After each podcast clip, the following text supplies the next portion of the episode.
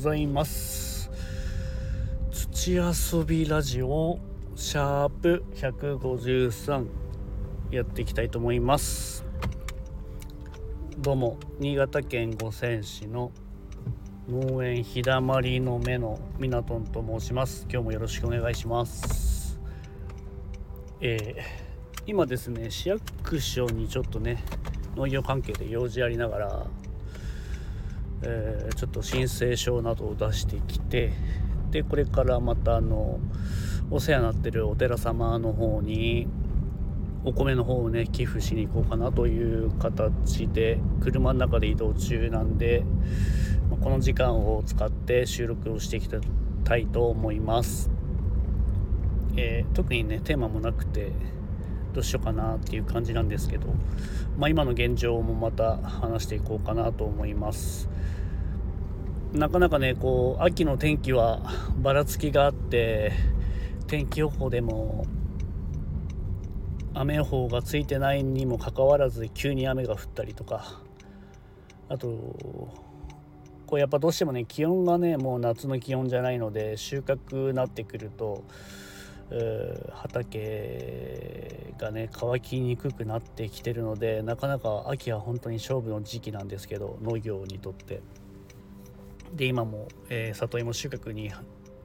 追われているみたいな状況なんですけどね。で今年は特にあのまあ、毎年冬場は高速道路の方のね除雪に私行ってますんで冬場は里芋の作業と同時並行で除雪作業もしてるのでなかなかやっぱり冬の雪の降り具合とかあと除雪の仕事の回り具合によって結構ねこう仕事量がこう変動してくるのでなかなか里芋の出荷が追いつかないっていうことも出てくるんで今のうちにこう里芋を収穫して出荷できるようにな段取りで進めているような状況です。です。ということで、えー、本当ね秋はまあ毎年思うんですけどなかなか忙しくて仕事がパンパンに詰まるっていういやなんとかねうまく計画を立てられればいいんですけどそういうわけにもいかずまあ、できる限りね自分でこうできる範囲は自分でしてあと、まあ、家族にね収穫してもらったり選別してもらったりっていう段取りもあったりして、えー、本当はね規模を縮小はしたくないんですけどやっぱり冬の除雪が絡んでくるとなかなかこうこれからもちょっと考えていかなきゃいけないなっていうのがあってそうなると来年はちょっともしかしたら里芋の収穫量を減らさなきゃいけないなっていうのが正直あるかなっていうところです。で今日あの俺は普段あんまりテレビとかね見ないんですけどたまたま朝テレビをつけててで全国ニュースの方で、まあ、新潟県のお米の等級問題についてこうニュースに取り上げられてたんですけど本当今年は新潟県全体でお米の出来が悪くてやっぱ一番は夏の暑さ猛暑猛暑日がもう連日続いてたという状況でで、まあ、それに伴って水がね、えー、しっかりと田んぼの方に回らなくなってるということで水不足雨不足っていうことで本当に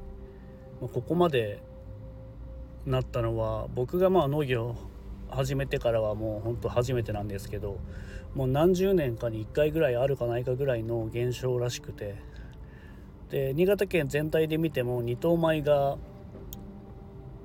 60何パー1等米が10%いかなかったみたいなね話が出てるんでいやまあ異例ですよね本当に。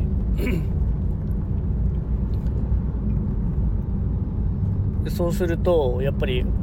お米専門で作っている農家さんが本当に大変で、まあ、打撃、まあ、収穫量とかあとそのやってる規模にもよるんですけどもまあ、500万から800万の収入減みたいなね話があって、まあ、うちはまあ畑作とかいろいろ園芸やりながらお米もやってるんでそこまで打撃はねないんですけどやっぱ専門でやってる人はそこまでの打撃ででもう倒産しなきゃ来年もね同じことがついたらもう倒産しなきゃならないっていうぐらい苦しい状況に追い込まれていて。でちょっとあの、まあ、そこのニュースに出てたコメンテーターの方のこう一言があそうだよなみたいなのがこう自分の中であこれは確かに農業で言えることだなって思った言葉が一つあってそもそも農業ってこう消費者国民に安定供給できることが目的とされているビジネスなので価格がこう高くなるとか安くなって基本的にな他の業種に比べてないと。で安定して供給しているがゆえに農家自体が儲からない仕組みになっていると、まあ、もう儲かってる農家もいるんだけども、まあ、全体的に見るとやっぱそういう仕組みになってるっていうふうに聞いてあ確かにそうだよなと思って。安定供給できるからにはやっぱいっぱい作んないといけないしだから価格もそんなに一気に上がらないみたいなね。そういう話をコメンテーターの方がしていて確かにそうだよなって。儲かりにくいビジネスだっていうそもそもが。なのでまあ、こういう年もう大打撃の年があると、まあ、どうしてもこう補助金に頼らないといけなくなるっていうのはねあって。で他の業種に比べたら確かに補助金がね出やすくなってる業種なんだけどそれだけやっぱり安定供給をしなきゃいけない農家のくくりとしてはやっぱりどうしても国のそういう補助がないとやっていけないっていうのは、まあ、確かに納得する部分はありますよね。あの自分自身は本当はね補助金使わずに安定した経営を成り立たせたいっていうのは正直なところあるんですけどやっぱりどうしてもねそういう補助金頼りにしなきゃいけない現状っていうのがね正直あってで僕もこう農業部門っていうかねこう農業に携わる前は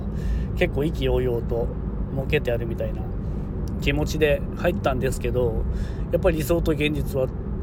思ったより違って思ったより本当に自分が想像していた以上に農家って厳しいんだなって改めてこう実感したなっていうのが正直今の現状をね自分が実際やってみて感じることかなっていうのがあります。まあ、ただ本当に農業っていうこう仕事っていうか自分がやっててすごい楽しい仕事なんでやりがいももちろんあるし、まあ、そこにね本当はねこうお金もついてくれば一番いいんですけどただやっぱりこのねこう日本の現状の中で、えー、国民とかね、えー、消費者の方たちにこう今現状安定してこういう食物が供給できているっていうのはやっぱり今いる一次産業の農家さんが頑張ってくれてるっていうのを少しでもねちょっと知っていただければいいなって個人的には思ってて。みんなやっぱこういう辛い中でも安定してこうできるだけ多くの作物をこう収穫して出荷したいっていうのがあって皆さんねお金のためとか生活のためとかそういうふうにやってるんですけどでも実際やっぱりそれがこう国民とかねこう消費者のために、えー、食物を届けられてるっていうのが現状は実際あると思うんで少しでもねなんか考えてまあ少しでもそういう農家とか農業のことを知っていただけると、まあ、生産者としてもめっちゃ嬉しいしやっぱ実際そういう声聞くとまたねこうやりがいとかね張り合いも出てくると思うんで是非本当感謝しながら食べるとかそういうことじゃないんですけど頭の片隅にでも、まあ、そういう人たちがいるから今安定してこう食物が供給されてるってことを少しでも知っていただければいいなと思いました。はい、まあ、ちょっとね車運転しながらなんで話のまとまりが全くないんですけど、まあ、そんな感じで今日ちょっと思ったことを話させていただきました。最後まで聞いていただいてありがとうございました。よろしかったら SNS の方もやってますんで Twitter とか Instagram とかあの概要欄にリットリンクのリンクを貼っておきますんでそこからいろんな、えー、産直サイトとか SNS に飛べるようになってますんで覗いていただけると嬉しいです。はいということでもうそろそろお寺様の方に着きますんで収録終わりたいと思います。バイビー。